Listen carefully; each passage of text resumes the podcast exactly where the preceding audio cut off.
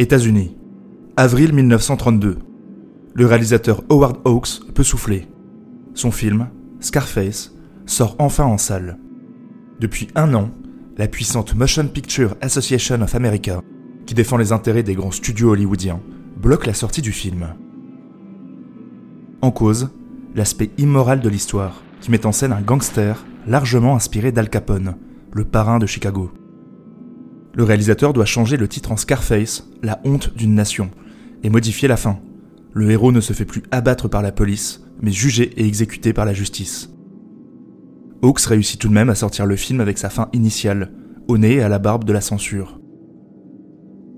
En effet, au tournant des années 30, la figure du gangster fascine bon nombre d'Américains, et la censure cherche à empêcher l'apologie des pratiques douteuses de la pègre sur grand écran.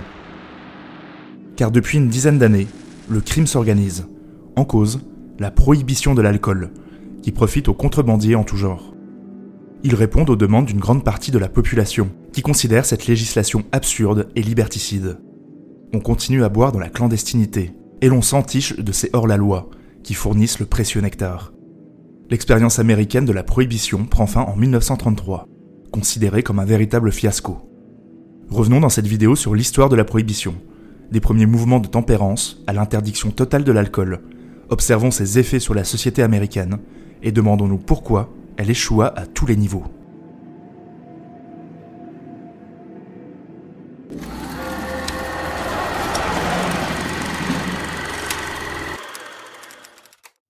En débarquant en Amérique, les colons européens ramènent dans leur bagage un étrange produit, inconnu des Amérindiens, l'alcool.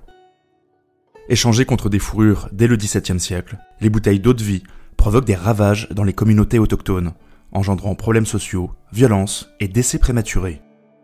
Chez les nouveaux arrivants, peu s'en soucient. Cela facilite même les choses quant à leur installation. Mais dans cette Amérique en construction, la morale puritaine est forte beaucoup souhaitent élever le niveau de moralité des individus, quitte à intervenir dans leur sphère privée. L'abus d'alcool chez les immigrés est désapprouvé, condamné par de nombreux pasteurs. Mais il s'agit encore de protestations marginales, d'appels à la modération non suivis d'effet. Le rhum, importé des comptoirs entiers, devient l'alcool de prédilection du XVIIIe siècle. Lorsqu'en 1776, les États-Unis proclament leur indépendance, le Royaume-Uni coupe les importations de mélasse, nécessaires à la fabrication du rhum. Qu'importe, on boit du gin hollandais, et surtout, on commence à s'enivrer au whisky. Les distilleries se développent suite à la levée des taxes sur cet alcool en 1802 par l'un des pères fondateurs, Thomas Jefferson. De nombreux immigrés, irlandais et surtout allemands, incités par le gouvernement à s'installer au Kentucky et au Tennessee pour cultiver le maïs, produisent un whisky constitué de 51% de ce céréal, le bourbon. C'est un whisky brûlant et agressif, mais les techniques de distillation et de conservation, dans des fûts de chêne à partir des années 1830, vont peu à peu améliorer la qualité. Avec la bière, brassée dès le XVIIe siècle, whisky et bourbon deviennent les alcools du XIXe siècle américain, associés aux cow-boys et à la conquête de l'Ouest. L'urbanisation, l'ampleur de l'immigration, l'expansion vers l'Ouest et la violence inhérente à cette société en construction créent de nouveaux problèmes. Insécurité, pauvreté, chômage et criminalité, la consommation d'alcool ne cesse d'augmenter tout au long du siècle.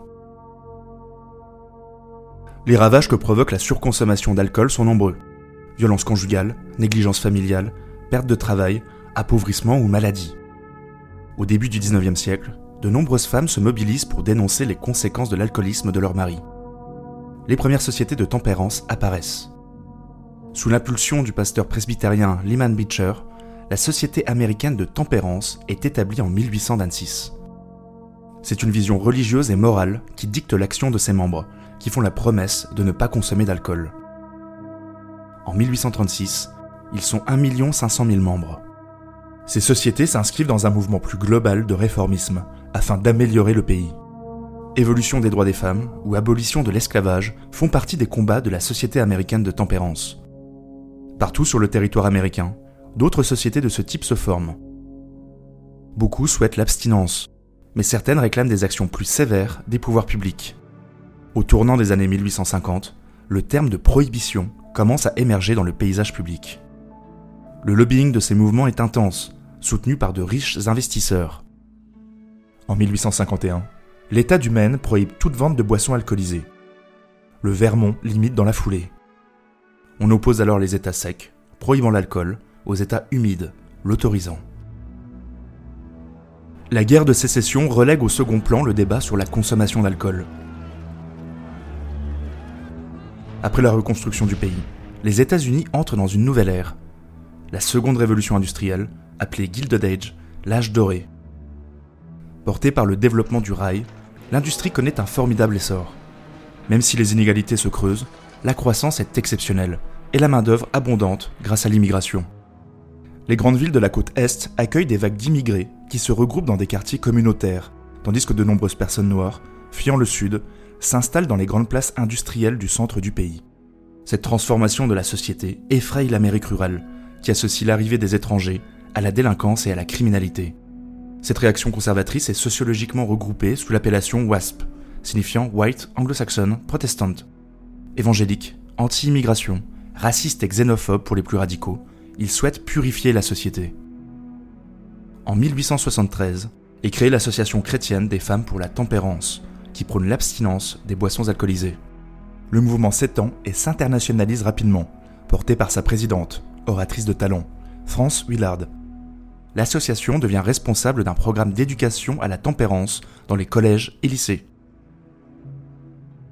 Mais les grands ennemis restent les saloons, les bars et les tavernes, ce monde de vices et de perdition. À cette époque, ce sont des lieux de vie importants.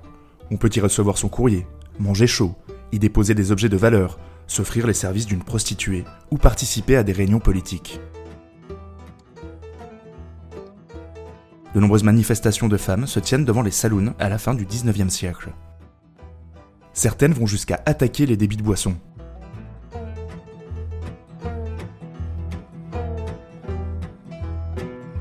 Peu à peu, la prohibition remplace l'abstinence dans les revendications. En 1893, la Ligue américaine anti-saloon est créée. Un de ses membres, l'avocat Wayne Wheeler, pratique une intense activité de lobbying en mobilisant la communauté religieuse, afin d'imposer la prohibition au niveau local. Et cela fonctionne. En 1909, 8 États interdisent totalement l'alcool. Ils sont 18 en 1916. Mais il suffit de traverser les frontières d'un État pour s'enivrer, ce qui rend ces interdictions peu efficaces. La Première Guerre mondiale va alors permettre aux prohibitionnistes d'intensifier leurs revendications. Au début du XXe siècle, la bière est désormais la boisson la plus consommée et de nombreuses brasseries sont tenues par des germano-américains. Jouant sur l'accord de patriotique, les prohibitionnistes distillent le sentiment que consommer de l'alcool revient à soutenir l'ennemi allemand. Elle ne permet pas non plus aux troupes américaines d'être performantes. L'agneau est remplacé par le Coca-Cola dans le pactage du soldat. Enfin, les céréales doivent être utilisées à bon escient, comme nourriture, non comme boisson. Le seul objectif est la victoire, incompatible avec la production et la consommation d'alcool les mouvements de tempérance trouvent de précieux alliés parmi les scientifiques, s'appuyant sur plusieurs études britanniques exposant clairement les dangers de l'alcool. Par cette multiplicité de facteurs, les prohibitionnistes, qui jouissent désormais de soutien politique à très haut niveau, parviennent à faire voter un amendement à la Chambre des représentants en 1917. Il est ratifié par 36 États en 1919, seuil nécessaire à son homologation. Le 18e amendement de la Constitution des États-Unis interdit la production, la vente et le transport de boissons alcoolisées. L'importation et l'exportation sont également interdits. Cet article est complété par le Volstead Act, qui apporte des précisions sur les modalités d'application. Le 16 janvier 1920, les États-Unis deviennent un pays sec. Cette nuit, une minute après minuit, naîtra une nouvelle nation. Le démon de la boisson fait son testament. C'est en ces termes que s'exprime le révérend Billy Sunday, lors du passage à la prohibition devant une foule de 10 000 personnes. Durant les premiers mois de la prohibition, les autorités sont chargées de détruire les stocks d'alcool et le matériel de distillation dans tout le pays.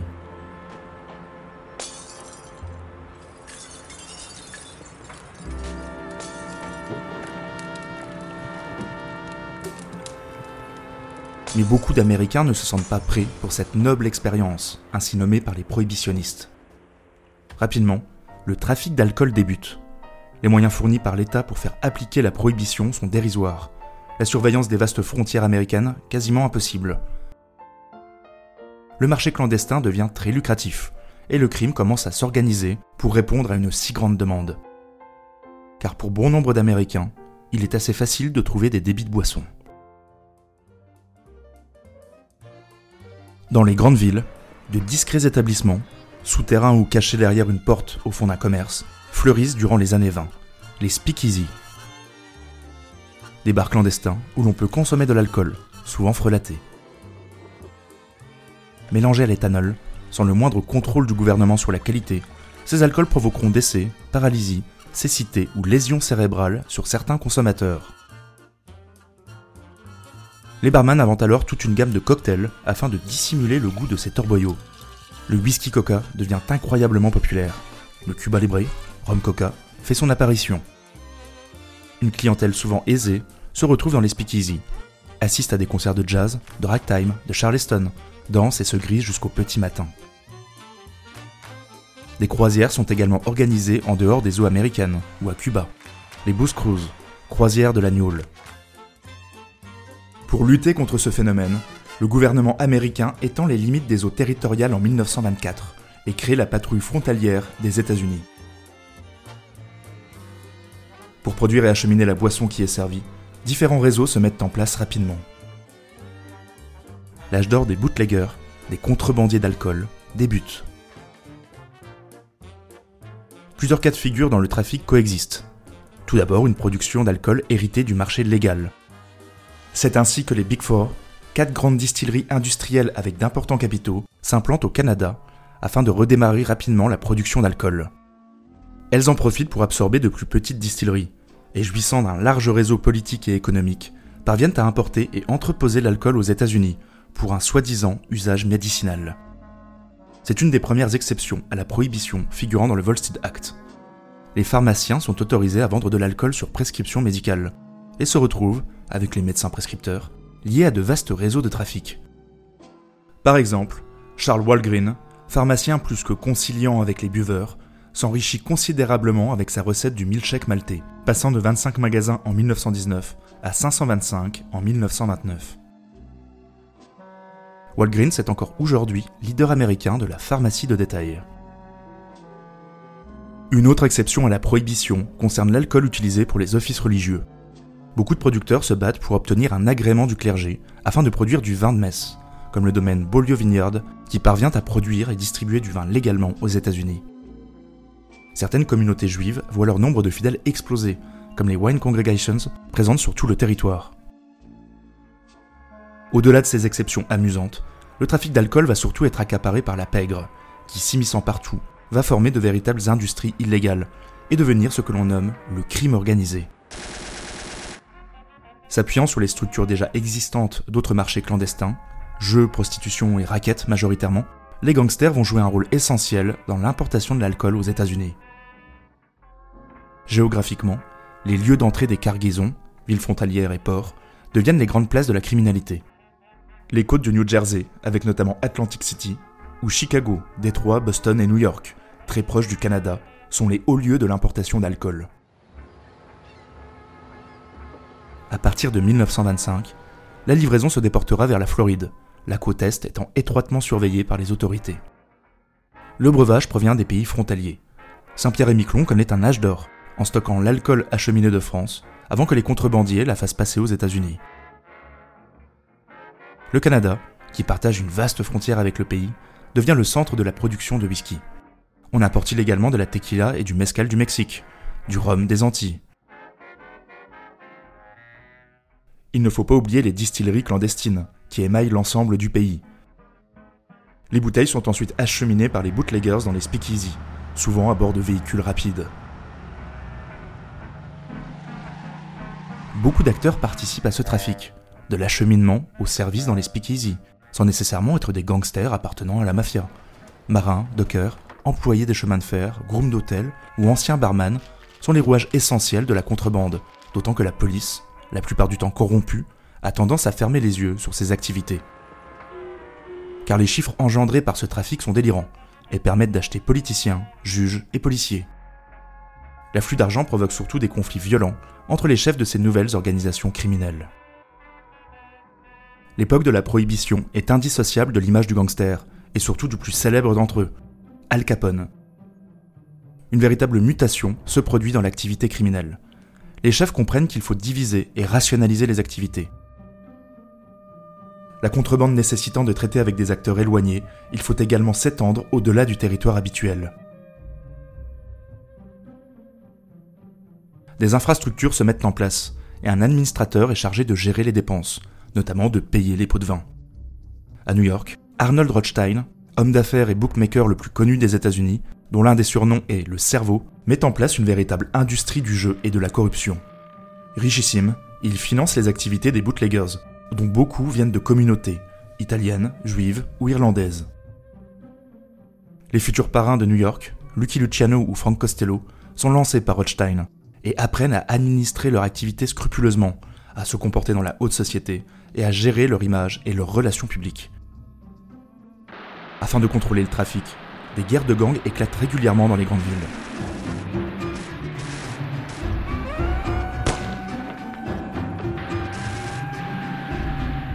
À Chicago, le boss Johnny Torrio échappe miraculeusement à une tentative d'assassinat lors d'une guerre de gangs pour le contrôle de la ville. Préférant se retirer en Italie, il laisse les clés de l'organisation à son lieutenant, Al Capone. Scarface, le balafré comme on le surnomme, bâtit alors un véritable empire. Corruption à tous les niveaux, fraude électorale, intimidation et élimination physique de ses rivaux. Son style luxueux et ses manières lui donnent une image de héros romantique qui œuvre pour le bien de la population, donnant accès à ce que le gouvernement interdit, l'alcool. Il ira même jusqu'à organiser une soupe populaire pour aider les démunis frappés par la crise de 1929. Al Capone devient un véritable phénomène aux États-Unis. Les fusillades et les règlements de compte, spectaculaires mais plus rares qu'on ne le pense, font la une des journaux et le public se passionne pour cet univers. Les Américains prennent également conscience de l'impuissance de la police et de la justice, et du caractère hypocrite de la prohibition. Un terme apparaît, scofflaw, littéralement le mépris de la loi. L'opinion publique change en 1929 vis-à-vis de Capone, dû au massacre de la Saint-Valentin, durant lequel ces hommes de main abattent lâchement sept membres d'un gang rival en se faisant passer pour des policiers. À New York, une guerre de gangs meurtrière éclate en 1931. La même année, les parrains des grandes villes parviennent finalement à s'entendre. Sous l'impulsion de Lucky Luciano, et avec l'aide de Johnny Torrio, sorti de sa retraite pour l'occasion, est créée la Commission, sorte de conseil d'administration de la mafia, regroupant les caïds des grandes villes de la côte Est, et dont l'objectif est de régler les litiges collégialement, afin d'éviter des effusions de sang. Dans la presse, le terme The Syndicate, le crime organisé, remplace The Mob, l'activité criminelle, preuve d'une nouvelle échelle dans cette activité. Humilié de toutes parts, nargué par les gangsters, le gouvernement est bien forcé de réagir. Une unité spéciale, menée par Elliot Ness, est chargée de faire tomber Capone pour ses crimes. Surnommés les incorruptibles, ils sont encensés par la presse, afin de prouver que le gouvernement agit et tente de faire respecter la loi. Ils parviendront à fermer quelques speakeasy et détruire des stocks d'alcool, mais c'est finalement un agent du fisc, Frank Wilson, qui fera tomber Al Capone pour fraude fiscale. En effet, depuis une décision importante de la Cour suprême de 1927, les revenus des activités illégales doivent être déclarés à l'administration fiscale. Cette jurisprudence deviendra essentielle pour lutter contre le crime organisé. Al Capone écopera d'une peine de 11 ans de prison. Malgré la corruption généralisée, d'autres policiers intègres parviennent à fermer des établissements clandestins. Easy Einstein et Mo Smith se spécialisent dans l'art du déguisement et procèdent à plus de 5000 arrestations durant la Prohibition. Mais il s'agit d'une goutte d'eau dans un océan d'alcool. L'opinion publique se lasse de cette législation conservatrice, en décalage avec l'évolution de la société. Car les années 20 sont celles de la vitesse, du roi business, du divertissement et de l'essor de la consommation de masse. Les Roaring Twenties, les années folles en français, sont marquées par une prospérité sans précédent. Après l'expérience de l'ère progressiste du début du siècle, qui a tenté de rompre avec le laisser-faire économique et l'individualisme, le retour du parti républicain au pouvoir en 1920 relance les mouvements de concentration industrielle et impose le modèle du big business. l'urbanisation s'intensifie, les villes s'agrandissent, les quartiers résidentiels fleurissent. Les salaires augmentent et favorisent la consommation. La publicité crée de nouveaux besoins. Le matérialisme structure une nouvelle société. Les Américains s'équipent, automobiles, électroménagers ou phonographes, achetés souvent à crédit. La radio change le quotidien des habitants. Hollywood débute son âge d'or et le cinéma devient une pratique culturelle de masse. À partir des années 30, apparaît un sous-genre du film policier, le film de gangster. Il témoigne de la fascination du public américain pour les hors-la-loi, qui deviennent des figures quasi mythiques. Le film Scarface d'Howard Hawks en est l'exemple le plus célèbre. Le modèle de l'époque se trouve du côté de la littérature. Gatsby le Magnifique, roman de Scott Fitzgerald, sorti en 1925, passionne. L'histoire de ce jeune homme issu d'un milieu pauvre, devenu millionnaire, vivant dans le luxe et l'opulence et organisant des soirées fastueuses, résume à lui seul la vision américaine de la réussite et du self-made man. Ces années folles marquent également une étape essentielle dans l'émancipation des femmes. Le droit de vote est accordé en 1920, et l'évolution technique, avec les appareils électroménagers, permet de s'affranchir du travail domestique. C'est l'époque des coupes garçonnes et d'une certaine libération des mœurs. Dans les speakeasy, les femmes se lâchent, loin des regards de l'Amérique puritaine. Ces années sont également marquées par l'engouement pour la bourse. Tout le monde pense pouvoir s'enrichir rapidement. Par exemple, les actions de General Motors passent de 10 à 230 dollars entre 1921 et 1928. C'est alors que la bulle spéculative explose. Le jeudi noir du 24 octobre 1929 marque la fin de l'insouciance économique et va avoir raison de la prohibition. La Grande Dépression, conséquence du crash boursier de 1929, produit des effets désastreux sur le monde entier. Aux États-Unis, le chômage explose. La prohibition est de plus en plus mal vécue par les millions de désespérés touchés par la crise. L'impopularité de cette mesure se fait ressentir dans les plus hautes sphères de l'État. L'administration Hoover, pourtant partisane de la prohibition, avait, dès mai 1929, nommé une commission pour étudier les liens entre criminalité et prohibition. La commission Wickersheim, du nom de son président. Les conclusions rendues en 1931 sont désastreuses. Augmentation des crimes et délits, corruption généralisée, incapacité de la police au niveau local et fédéral. Concrètement, la prohibition est un fiasco. Malgré cela, la commission préconise la poursuite de l'interdiction. Elle ne sera pas entendue. L'élection de Franklin Roosevelt en 1932 change tout. Plusieurs associations souhaitant la suppression de la prohibition avancent des arguments portant sur les retombées économiques des taxes sur l'alcool. Le président Roosevelt lance son New Deal, la nouvelle donne, en 1933, afin de lutter contre les effets de la Grande Dépression. L'abrogation du 18e amendement entre dans le cadre de l'action budgétaire et permet de financer, par les taxes sur l'alcool, les mesures de relance. Le 21e amendement, qui abroge le 18e, est ratifié le 5 décembre 1933. Partout dans le pays, on trinque à la fin de la noble expérience. Au niveau fédéral, il n'y a donc plus d'obligation d'interdire l'alcool. Mais au niveau local, certains comtés continuent d'appliquer la prohibition, et encore de nos jours. Pour le crime organisé, la fin de la prohibition ne marque pas un coup d'arrêt. Connaissant parfaitement les réseaux de production et de distribution, une partie des activités deviennent simplement légales.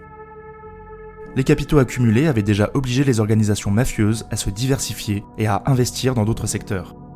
Parfois légaux, cinéma ou vêtements par exemple, et évidemment illégaux, comme la drogue et le jeu. Au final, les causes de l'échec de la prohibition sont nombreuses. La criminalité n'explique pas tout. Beaucoup d'immigrés, vivant dans les grandes villes, ne partagent pas cette vision prohibitionniste, venue d'une Amérique rurale évangélique. La corruption généralisée et la facilité à trouver de l'alcool témoignent également d'une diminution de l'autorité de l'État, souvent moquée. Les modes de consommation ont également changé. Durant la prohibition, on boit beaucoup plus d'alcool fort, et de moins bonne qualité, ce qui pose un problème de santé publique. Paradoxalement, il y avait, dans certaines villes, plus de speakeasy à la fin de la prohibition que de bars avant sa promulgation. L'expérience de la prohibition est une véritable leçon d'histoire à méditer. Les réflexions qui découlent du choix moral entre interdiction et réglementation en matière de santé publique a sans doute eu un impact dans la volonté de légaliser le cannabis récréatif dans certains États américains à partir des années 2010. L'idée d'interdire radicalement certains comportements, en se drapant de morale et de vertu, n'a finalement jamais apporté les résultats escomptés. Comme le dit Frank Herbert, l'auteur du roman Dune, la prohibition renforce toujours ce qu'elle interdit.